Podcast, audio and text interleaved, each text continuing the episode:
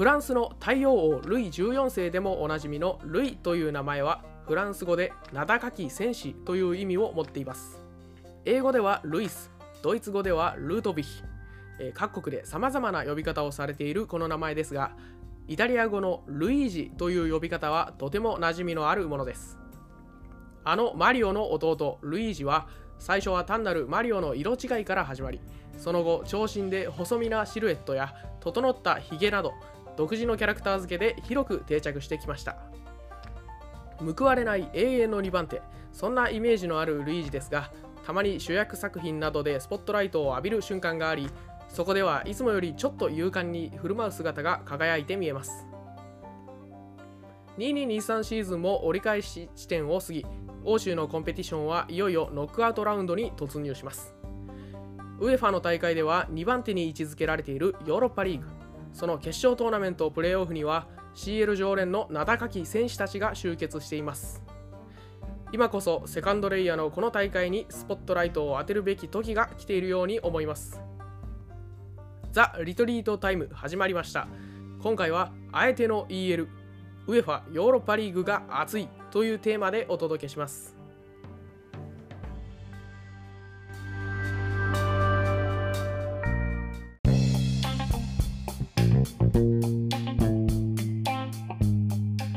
こんにちはマドリディスタの吉藤です三流ユナサポの開きです。よろしくお願いしますよろしくお願いします。はい、えー、2月もう半ばということではい。今回はあえての EL ウェファヨーロッパリーグが熱いということですねはい。今年は暑いんですよ。まあ2月も中旬ということで、まあチャンピオンズリーグとか、あのヨーロッパリーグもそうですけど、なんかヨーロッパのコンペティションが再開する時期になったと思うんですけど、なりましたね。久々っすね。なんか。ずいぶんまあ前に,、確か ねグループリーグ。急いでやってたから。あーワールドカップのせいでですよね。うん。で確かにちょっとそこでなんかこうあの CL どうなってたっけとか EL どうなってたっけみたいな感じで振り返ると思うんですけど。うん。まあなんかチャンピオンズリーグとか結構もう人人気なんでなんかまあいろんなメディアでもう振り返ると思うんですよね。なんかサッカーキングだったりだとか。うんまあね。YouTube とかで YouTube のチャンネルとかで。本も出るしねいろいろ。メディアもたくさん取り扱うでしょうし。ああそうですね。確かサッカーダイジェストも今月のやつはチャンピオンズリーグ特集みたいな感じだったので。うん面白いんですよねああいうのが。ええ。我々もそういうのやらないですか？そういうのはまは。あそうですね。我々は、まあ、ちょっとチャンピオンズリーグも取り上げたいところではあるんですけど、まあ、ちょっとそことあの一線を画して EL を取り上げていきます。おお、はい。EL 渋いですね。あまああれですね。あのー理由としてはまあ推しクラブがいるからですね。そこは、まあまあそこでかいですよ今回は、うんまあそうですね。まあユナイテッドがいるっていうのも大きいんですけどまあただそれを抜きにしても、まあ、今年の EL まあ強いては結構近年の EL って結構面白いようななんか仕組みっていうのがあの追加されてってってなんか結構改善が、えーあるんですね。おおそうなんですね。っていうところをまあちょっとあのーご紹介していこうかなという回です。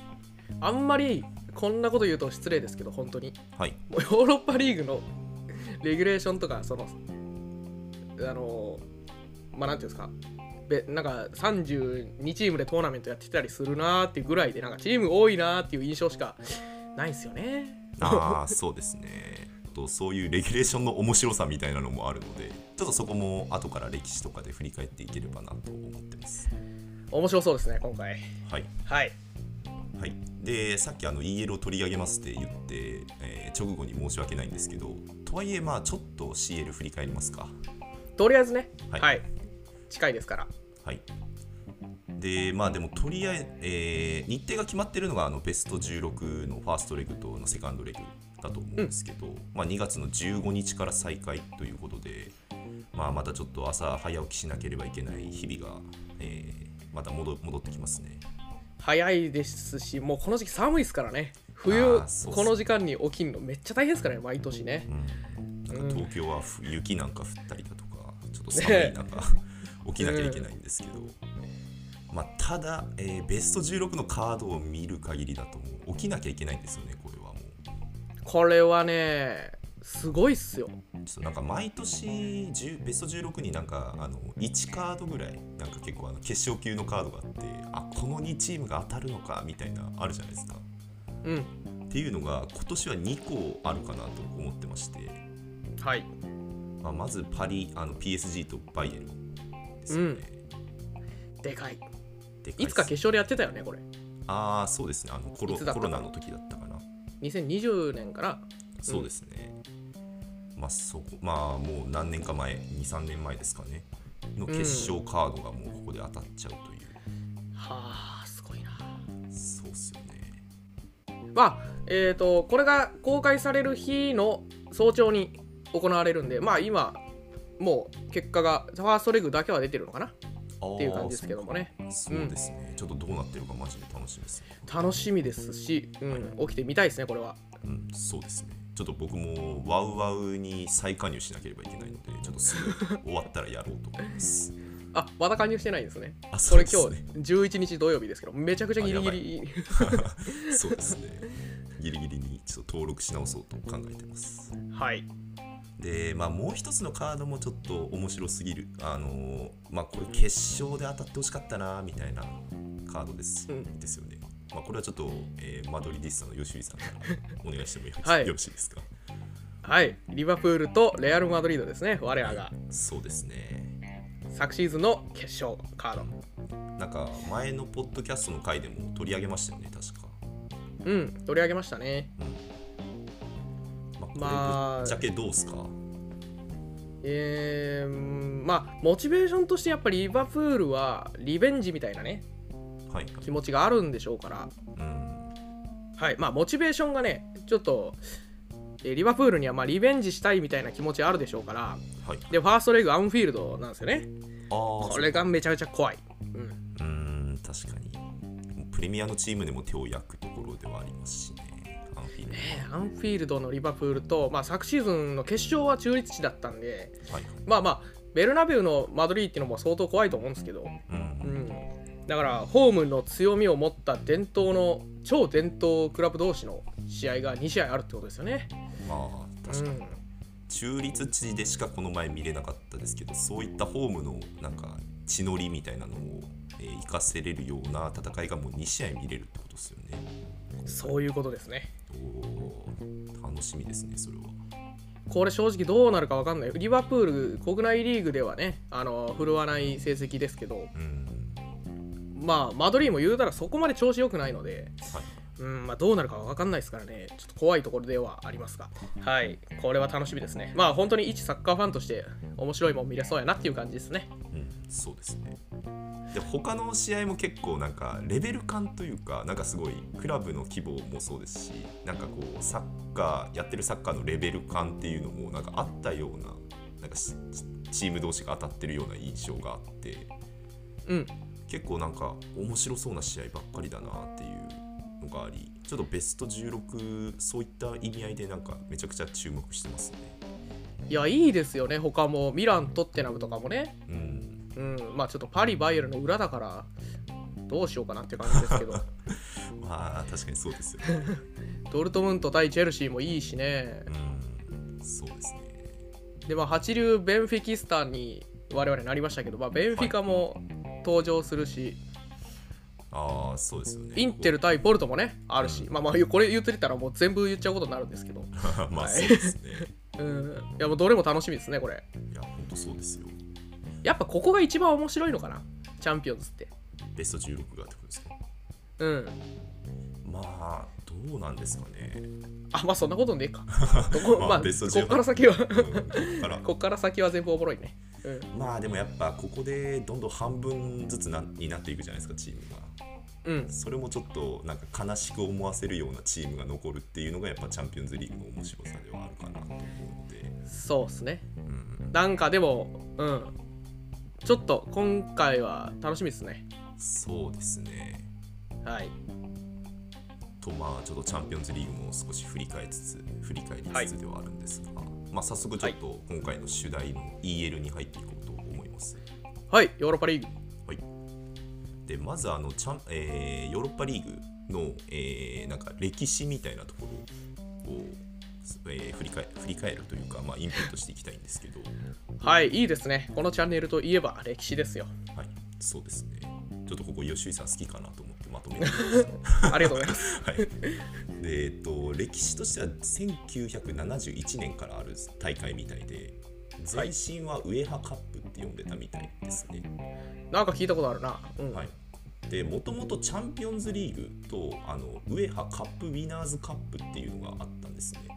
ほうで、それの下下の、えー大会という位置づけだったんですよ。なので、3番目の大会、ヨーロッパでは。っていう位置づけだったんですね。うん。で、えっと、ただあの1999年にあのウィナーズカップっていうのがなくなってでウィナーズカップっていうのがあカップウィナーズカップか。カップウィナーズカップっていうのが各国のカップ戦の優勝チームを集めてあのリーグ戦やるみたいなあカップ戦やるっていうような大会うん。の形式になってるんですね。はいはいなるほど。カップ戦のはい、カップ戦版のチャンピオンズリーグみたいなまあそんな感じですよねそうですね。なんで、あのーそれがでもなくなっちゃってあの各国の、えー優勝、えーカカップスカップ優勝チームをこうなんていうんだろう、えー、EL の方に出場させるっていうような形式を統合して今の形になってるみたいですね。ああじゃあ今国王杯とか FA カップの王者がはい、EL に出場権、えー EL の出場権獲得する流れはここってことですね。カップウィナーズカップの流れを踏んでると。ああそうですね。もうまさにそうそういう理由で今、えーカップ戦の王者が出てるっていうような形ですね。おおはいはいはい。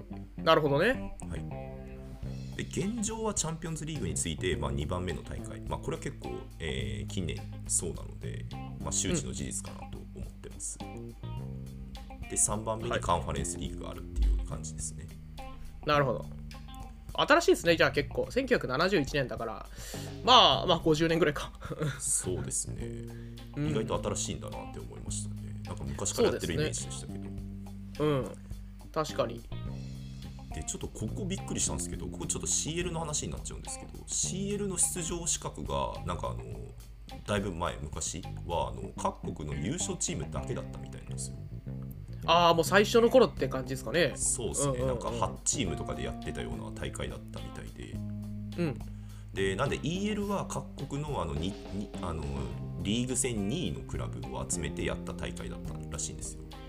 へえそうなんだ。はい。えー、いやそうかそうか。あのレアル・マドリードのなんか歴史系を探っていくと結構そのチャンピオンズリーグってやっぱマドリーが多分そのやろうって言い出したところがあって、まあ、だから最初の方あんなに連覇してるんだと思うんですけどね。ああ、うん。なるほど。なんか確かにそんなこと言ってたな。あの1チームだけっていう創設時はそうなんですよね、うんうんうん。これちょっとめっちゃびっくりした。もう今あの結構もう4位まで出れるみたいなのがあるじゃないですか。各国で、うんうんうん。確かに。これびっくりですね。びっくりだったんですけど。なんで EL はあの自然と2位のククラブが出るっていうような大会だったのでまあもううん。考えてみると、まあ、あんまりあの CL と遜色ないレベルだったみたいなんですよね。その、えおー。お作られた当初は。うんうんうん。っていうようななんで？歴史があるみたいですねなんで作られたんですかね？こう2位のじゃあ2位だけの大会やろうぜみたいな。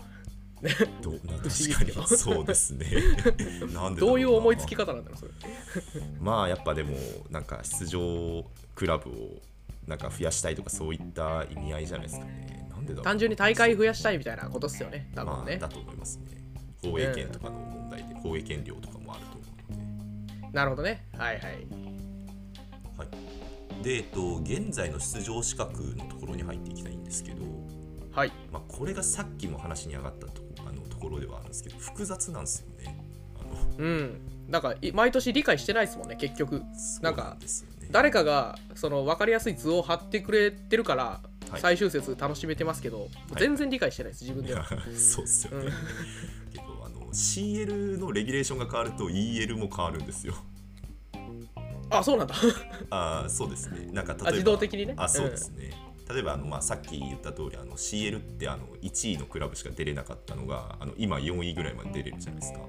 ううん。そうなってくるとあの EL は5位のチームが出れますとか まあかんかそこ結構かんあのそういった CL のあの変更の影響を受けやすいみたいなのがありますね。なるほどなるほど。先に CL が決まらないと EL 決まらないんだねじゃあ。そうですね確かなんか CL も確かあの出場チームが伸びあの36人増えるみたいな話もあるのであ2004そう年なんだ。2004年からかな。なんでまた変わると思いますね EL はえ？2024年ってこと？あですね。うんうんうん。すぐじゃんえーももうそうすぐなんですよね。うへえなんでちょっと複雑なんですけど一応説明するとちょっとイングランドの場合で説明すると、えーウェハカウェウェハのランキング国ごとのランキングがあってそれの1位から4位まで属するリーグ戦は1位あのそのリーグの1位から4位のチームが CL に出場することになるんですね。はいはい各国リーグのランク付けみたいなのがあるわけですねそうですね。なんでウェハランキングも結構関わってくる要素としてあります。なるほどでその、えーなんでその下の、えー順位の5位のチームが、えー出れることになります EL に。あとまああ全1チームってこと？あそうです。ね一あそうね。リーグ戦の結果では1チームか。はいはい。はいそうですね。あと前述した通りあの国内カップ戦であるあの FA カップ、まあ、イングランドで FA カップの優勝チームが出場することになります、なるほど。でこっからがややこしくて FA カップをあの CL 権をあの持ってるチームが取ってしまった場合とか そういうのが結構面倒くさいところではまああるんですけど、よくありますよね多分。うん。はい、でそこその場合だとあのリーグ戦6位のチームが繰り上げで出場権が与えられるという感じこれね毎年難しいんですよここが。ややこしくて。そうなんですよね。しかも本来であればあのイングランドの6位のチームってあのあの何だっけヨーロッパのカンファレンスリーグにの出場権をもらえることになるんですね。うん。なんで、えっと、それも繰り下げになってあの今度は7位のあのチームがカンファレンスリーグに出場できるみたいな。7位でヨーロッパの大会行けるっちゃうんだ。すごいな。なんですよ、なんでウエストハムが今出てるっていうような感じですね。もう迷惑ですね。なんなら。7位で。引っ張り出されてなんでここら辺の条件が、まあ、CL だったりだとかさっきあのウエハのランキングによってもうだいぶ毎年変わるんでまあそういったところに注視していくのが必要っていうのがありますね。まあなんとなくねシーズン終わりがけの時にあ今年はなんか2チームいけんだみたいななんかなんか軽い感じであなんか2個いけんだねっていう。え5と6 5位と6位はい。がいけることになってるけどそれはだから周囲のクラブが FA カップも取ってたりとかそういう事情でそうなってるわけですね。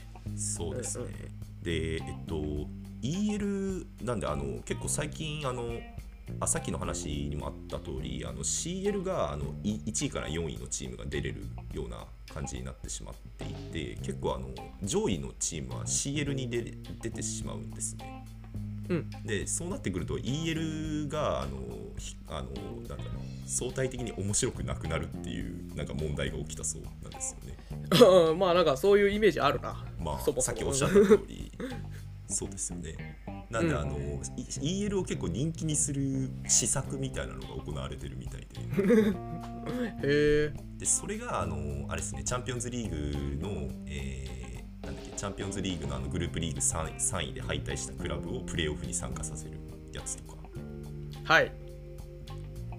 まあ、あと他にもあのヨーロッパあ違うとチャンピオンズリーグと合わせてアンセムの導入だったりだとかあと大会ロゴの新設。そんなアンセムあるんだ。あそうですへえ知らんかった。ちょっとなんかあのお厳かな感じの厳かというか だいぶ攻めた感じの。そうなんや。ほんでロゴ新しく作ったんですってね。さっき見ましたけど僕も。ああそうですね。結構なんかシンプルなロゴになってて僕はかっこいいなと思いましたね。うん。でまあ結構 CL と同じようなフォーマットに揃えたっていうのがありますね。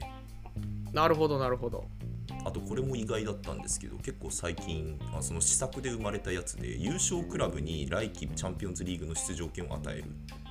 結構有名だったんですけどそのそういう施策をもとにな取り入れられた仕組みだったんだなって気づきがありました、ああそうなんだ。まあまあでもそっか。優勝したらうん。だからカンファレンスリーグ優勝したらヨーロッパリーグ出れるんだっけ？あそうですそうです。そのそういう優勝者のが1個上の大会に翌シーズン出れるみたいなやつがあるってことね。ああそうですね。まあこのやっぱ仕組みによってなんかこうリーグ戦4位に入れない中堅クラブとかはなんかこうヨーロッパリーグに出た時にがんなんか頑張るモチベーションになるみたいなのはあるかなと思うのでまあいい仕組みだなと思ってますね、これは。なんかあのヨーロッパリーグってグループ L とかまであったじゃないですか2年ぐらい前まで。はいはいはい。ねでそもそもの出場チームが3ん？48チームはいはい。だった気がするんですけど。多いな。ね。はいはい。で上位2チームがトーナメント進出してでプラスその CL が3位で敗退したクラブさっき言ってた。はいはい。合わせて32チームでトーナメントしてたんですけどなんか最近はちょっとあれっすよね。プレーオフするようになってまたこれも面白い試合が増えたっていう感じですよね。そうですね。確かに。盛り上げる施策としては。ううん。ん。なんかカンファレンスリーグがやっぱ増えたことによってその32チームが、えっと、今24チームに下がってるのかな。でえっと8チームで、えー8チームじゃないな、えっと、16チームか。16チームでプレーオフをやって、えーベスト16からまた再開するみたいな形に現在なってるみたいですね。だからあれっすよね。くあのグループ A から H までの1位しかまず自動ではいけなくてで2位はもうプレーオフになっちゃうからちょっと厳しくなったんですよね。グループリーグの戦いがね。いやーそうなんですよね。EL は。そえのそのせいでマンチェスター・ユナイテッドもプレーオフを戦わなきゃいけないっていう現状になってるんですよね。ー、だからソシエダに。そう、まあソシエダにうん。負けた。そういう強いとこと同居するともう2位になりうる十分なりうるもんですからね、はい。うん。まあ面白くなってるってことね。EL 自体が。うん。まあ、そういう仕組みをもとに結構改善を繰り返していって、まあ、EL 並みの楽しみ楽しさっていうのがなんか現状近年できてきてるのかなっていうところがありますね。頑張ってますね、ウェファの EL チーム。はい、いやそうですね。やっぱ花形の CL チームに対してやっぱなんかあんのかな？ライバル視みたいな、い俺たち EL チームも盛り上げていこうぜみたいな どうなんでしょうね。まあでも運営してるのは同じ上はですし、ね、EL チームだけの飲み会でなんかこんなことしようぜ いやあるかもしれないですね。今年えは、えいいじゃないですか今年は CL のやつに勝つぞみたいな。いいじゃないんか視聴なんか視聴率とかで勝つぞみたいなあるんですかね。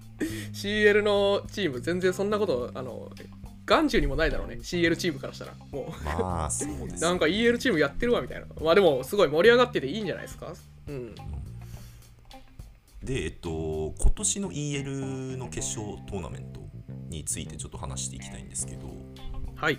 今年のちょっと注目ポイントみたいなのをまとめてみたので、えー一つずつ紹介していきます。はい。で、まずはあの CL に負けないほどのあの豪華な参加チームに注目っていうところで、はいえー結構 CL を優勝した経験があるチームっていうのが中に6チームいて、えーまあ、順に読み上げるとバルサバルセロナ、えーユナイテッドマンチェスター・ユナイテッドユベントス、えー PSV フェーノールとアヤックス。ちょっとオランダ勢強いんですけど。オランダですごい。な っていうのが結構いて、えーまあ単純にちょっとなんかあのば場違い場違いななんかチームが何何個かいるなみたいなのがあるんですよね。いや本当ねチャンピオンズリーグの常連だしもうベスト4とか行くようなクラブっすよねそうですよね。まあなんかやっぱチャンピオンさっきのあのチャンピオンズリーグからあの落ちてくるチームっていうあの仕組みで落ちてきたチームが今年本当豪華でうんまああれですよね。あとセビージャとかも本当 EL で最多優勝回数だったかな。6回とかだったと思うんですけど、まあ、セビージャも落ちてきたりだとか、まああとユベントスが落ちてきたりだとか。結構豪華なチームが落ちてきてまあ豪華な24チームが揃ったっていうのが、まあ、注目ポイントとして挙げれますね。豪華ですね本当。うん、そうレバーークーゼンとかあとザルツブルグああシャフタールとかね。うん、スポルティング。アヤックス。はいはいはい。まあバルセロナさん2年連続ですね。そうですね。ちょっとなるほどなるど。ほど。うん。でまあ、まだあの決勝トーナメントの前にあの決勝トーナメント前のプレーオフがあると思うんですけど、まあ、これがさっきあの吉井さんもおっしゃったように、あの CL の3位敗退組とあの EL のグループリーグの2位通過組でやるややるプレーオフになってまして、はいまあ、カードを見ていくとまあ一つ注目しているのがやっぱりまあバルスバルセロナとマンチェスター・ユナイテッドの試合ですかね。はいはいこれビッグマッチこれホームアウェイですよねあそうですホームアウェイでありますね。すごいこれ久々じゃないですか公式戦いやーもう久々ですね。いつ以来？覚えてます？それこそ2010年とかじゃないですか。もうあの決勝？レぐらいだと思いますね。すっごいなんかレアっすね。うん、いや、ほんとレアっす、ね。楽しみ。そうっすよね。まあ、なんかさっきのなんかリバプール対レアル・マドリーのそのと同じランクの試合じゃないですか。これが 要は。まあ同じイングランド国内のライバルチームでそれぞれでしょ？はいそうですね。熱いななんか、くしくも、なんか最近、なんかあの似たような状況にあるようなクラブだと思ってまして、勝手に親近感を湧いてるんですよね。うんまあ、うんなんかちょっとクラブの中がごたごたしてて、で、監督最近変わりましたし、しかもなんかちゃんとチャンピオンズリーグでも当たりたかったところではあるんですけど EL で相対することになってしまったっていうちょっと悔しいカードではあるんですけど、うん。まあでも個人的には決勝で見たかったカードではありますねここも。確かにねプレーオフでここ抽選ですもんねこれは。そうですね。なんで引いちゃうかなっていう。いやー引いちゃっったなうん。なんでちょっとユナサポとしてやっぱバルセロナ破ってちょっと10ベスト16に駒を進めてほしいなっていうところではありますね。なるほど。やっぱりあれですか？もうヨーロッパリーグだけどもう優勝を狙ってるっていうことなんですよね、ユナイテッドもそうですねちょっとリーグ戦結構、まあ、今好調なのであのリーグ戦でチャンピオンズリーグ出場っていうところがあの獲得できるかもしれないではあるんですけど、うんまあ、ただヨーロッパリーグを勝ち上がってからのヨーロあの優勝してチャンピオンズリーグに出場みたいなこともできるじゃないですか。まあ、そこのモチベーションも一つあるかなと思ってますね、個人的には。なるほどね。まあそうかユナイテッドは調子いいから。はい。でまあそうだ。それで言うとバルセロナもねあの最近すごい調子いいんですけどはい。それプラスやっぱりタイトルへの上があるもんだからヨーロッパリーグといえど手は抜かないんじゃないかなっていう気はしますね。あ、そうですよね。ああ、うん。確かに。うん、まあ、強いですよ。強そうだな。なんか最近、本当いいニュースしか聞かないので、まあもうここは僕はちょっと風見ろとバランに頑張ってほしいなって思ってますね。やってもらいましょうよマドリディスモですわそうですよ。ちょっと倒していただきたいなと思ってます。うんそうですねレバンドフスキーそれからペドリガビその辺を抑える必要がありますそうですね。ちょっとフレンキー・デヨンングもいますよ多分 そうですね。ちょっとここ因縁があるので、どうなんだろうな。ちょっとあツイッターが荒れるかもしれないですね。荒れますねこれははい。うんまあちょっと本当ここプレーオフも早々注目せざるを得ないようなカードが生まれてしまったので、まあこういったところが楽しみとしてありますね。そうですねこれがいつですか？2月17日？17ですね。うわ3金曜の2時45分。なんでそんな時間にやるんだよ。そうです。ね。ちょっと辛い。うん。ちょっとリアルタイムで見れるかわかんないですけど、まあ応2時援は、45分。はい、応援はしようと思ってます。ぜひ見たいですねこれは。はい。はい。でまあ、えーそんな豪華なカードもありつつもなんか注目あ、まあ、各国のチームっていうのも結構魅力的なチームが揃ってまして。はいでえっとあ一つ挙げるとするとミミッティランミッティランっていうあのデンマークのクラブが、えーヨーロッパリーグに出てるんですけどほ創設が1999年でなんか結構比較的新しいクラブなんですよね。ああそうなんですね。J リーグよりも新しい。確かに。うん。うん、まだもう20年25年ぐらいかな。ってことうんうんでなんか2014年にブレントフォードのオーナーから買収されてるみたいでなんかフットボリスタとかでたまになんか見かけてたんでなんかも文字は知ってたんですけどなんか聞いたことあるなぐらいのレベルだったんですけどなんか結構あの数値の分析とかをこう早く取り入れたことで結構有名みたいですね。あそうなんですね。はい、面白そうだなそれは。そうなんですよ、ね。ミッティラン。ミッティデンマーク。はいはいデンマークですね。でプレーオフでは、まあ、ポルトガルの強豪のスポあのスポルティングと戦うことになるので、まあ、いいですね。ここポルトガルも確かあの唯一スポルティングが出てるんですよ EL には。あスポルティングだけか。あだけですね。え？あそうなんだ。ブラガは負けちゃった？あブラが負けちゃいましたね。そっか。はいはい。まあちょっとそうポルトガガルリーグ見る我々からしたらねスポルティングもちょっと見てみたいなっていうとこなんでそうなんですよね。なんでスポルティングミッティランの試合があのあるのでこれはちょっと注目したいなって個人的に思ってます。ちょ激渋っすね。もういこのやカードか。これこそヨーロッパリーグの良さですよね。その CL からの、えー、お下りが、まあ、スポルティングで3位で。はい。はいはいはい。いやまあ、渋いっすね。このカード渋いな。他も渋いっすよ。まあザルツブルクローマとかうんうんうん。あとアヤックスウニオンベルリンとかもなんか結構いいっすね。面白そうだなと思う、まあ、渋いカードが結構揃ってますよね。いいですね。はい。であと一つちょっと注目ポイントとして挙げたいのが日本人の所属日本人選手が所属しているチームが結構多いんですよね。ほう。で、えっと、順に読み上げていくとレアル・ソシエダの久保選手アはい。ーセナルの冨安選手、ウニオンベルリンの原口選手、えーモナコの南野選手フライブルクの堂安選手と、まあ、5人出てるんですよね。いやーいいっすね。いやこれちょっと日本人同士の戦いみたいなのをこう決勝トーナメントで見たいなっていう願望がありますねここは。レアル・ソシエダ久保建英はもう中心選手ですから完全に。ああソシエダのですよね。うん。もうねこの間マドリーと試合あったんですよラリーガあーリーガの方でね。はいはいでもうマルカの新聞ねマルカの一面にヴィニシウスと久保建英がドーンと載ってねえー、真のレアアルはどっちだみたいなそういう見出しがついてて。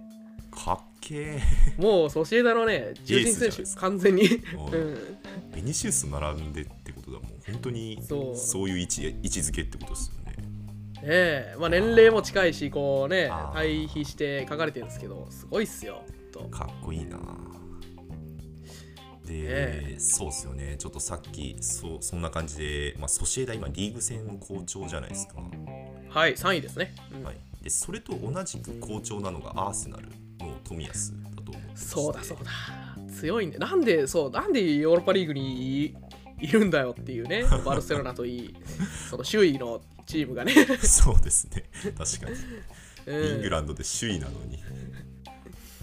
えーいいっすね。冨安も期待できる。そうっすねなんでやっぱ冨安対冨安選手対久保みたいな久保選手みたいなの見れたらもうこれはもうやっぱちょっと日本人としては誇らしいですよね。ヨーロッパリーグとはいえ、うん。ほんでやっぱ昨年がフランクフルトですもんね。優勝が、そうですね。うん。で鎌田大地と長谷部がいてうん。優勝を経験してるわけですからまた日本人優勝なんかしたらあー確かにその可能性も高いですよね。結構人数多いので、ね話題としてはねいいですよね。確かに。なんでちょっとまあワールドカップで結構サッカー日本代表盛り上がったと思うんですけどその日本代表の選手同士の戦いが見れるっていうのも魅力の一つかなと思います。面白そうですね。もう他の南の匠も頑張ってるし。うん。うん。そういいですね。うん。そうかこんなにいるのか。5人もいたんだね5人いるんですよ。僕もちょっとびっくりしたんですけど。うんうんうん。いやこれ期待できそうじゃないですか？やっぱ所属なんていうんですかね？やっぱうん。リーグ戦でまあ思うようにチャンスをつかめてなかったとしたらそのターンオーバーとかでチャンス増えるだろうし、うん。そうですね。まあ、南の選手とかはそうなんだろうけど。うん。で鎌田大地みたいにもう主力として活躍してますっていう人だったらもうねトーナメントで重要な役割を任されるだろうし、うん。まあ、いいことばっかりですね。うん。そうですね。で、こんな、で、EL の注目ポイントを今話していたんです。が、こんな感じで、えーはい。まあそうですね、えーなんか結構いろんな楽しみ方ができるかなっていうのが、今年の EL の、えー注目ポイントかなと思ってます。これラウンドオブ16のはい。組み合わせはプレーオフ終わってから抽選ですか？また。そうですね、確か3月ぐらいにあったと思うんですけど、ベスト16が。その前に抽選があると思います。ちょっと具体的な日程を調べてなくて申し訳ないんですけど、まあちょっとベスト16の、なんていうんだろう、カードが決まった段階で、なんか今挙げたような、なんか日本人選手同士の戦いだったりだとか、うん。まあ、あともう、えーユナイテッドとバルサどっちが上がっているのかとかも分かってると思うので、うん。まあ、ちょっとまたその段階でなんか面白い出来事があったら、まあ、またなんかラジオとかで喋らせていただきたいなっていうのはありますね。いいですね。まあ昨シーズンもなんだかんだねすっごい面白かったですよね。ヨーロッパリーグ最後の方だけちょっと見てましたけど。おお、そうだったんですね。盛り上がってました。まあウエストハムがねそう行ったりとああ、かしてて。ね。面白かったんですよ。はい、だから新しくなった去年から新しくなった EL うん結構僕も今年期待して見ていこうかな。そうですね。まあ、まあ、主には CL だとは思うんですけど、まうん。あ、なんだろう CL の片手間じゃないですけど、EL も見ていくといいんじゃないでしょうか。紹介ですね。片手は本当ねあの CL が水木の深夜水木の早朝かにあるから、はいはい。金曜日ね起きれないですよね普通。に しんどくて。まあ、そうですよね。連日の。うん、実際問題むずいなっていうのはあります、大変。うん。うん。だけどまあなんとか追いかけていきたいですねこれは。そうですね。ちょっとまずは僕はワワウワウに再加入するところから始めようと思います。ワウワウガにしましょう。はい、ワウワウだけっすもんねこれ見れるの。そうですね。はい。そんな感じですか。ね。はい。そんな感じです。まあじゃあちょっとヨーロッパリーグ楽しんでいきましょうかはい。じゃあ今回はこんな感じでまた次回お会いしましょう。さようなら。さようなら。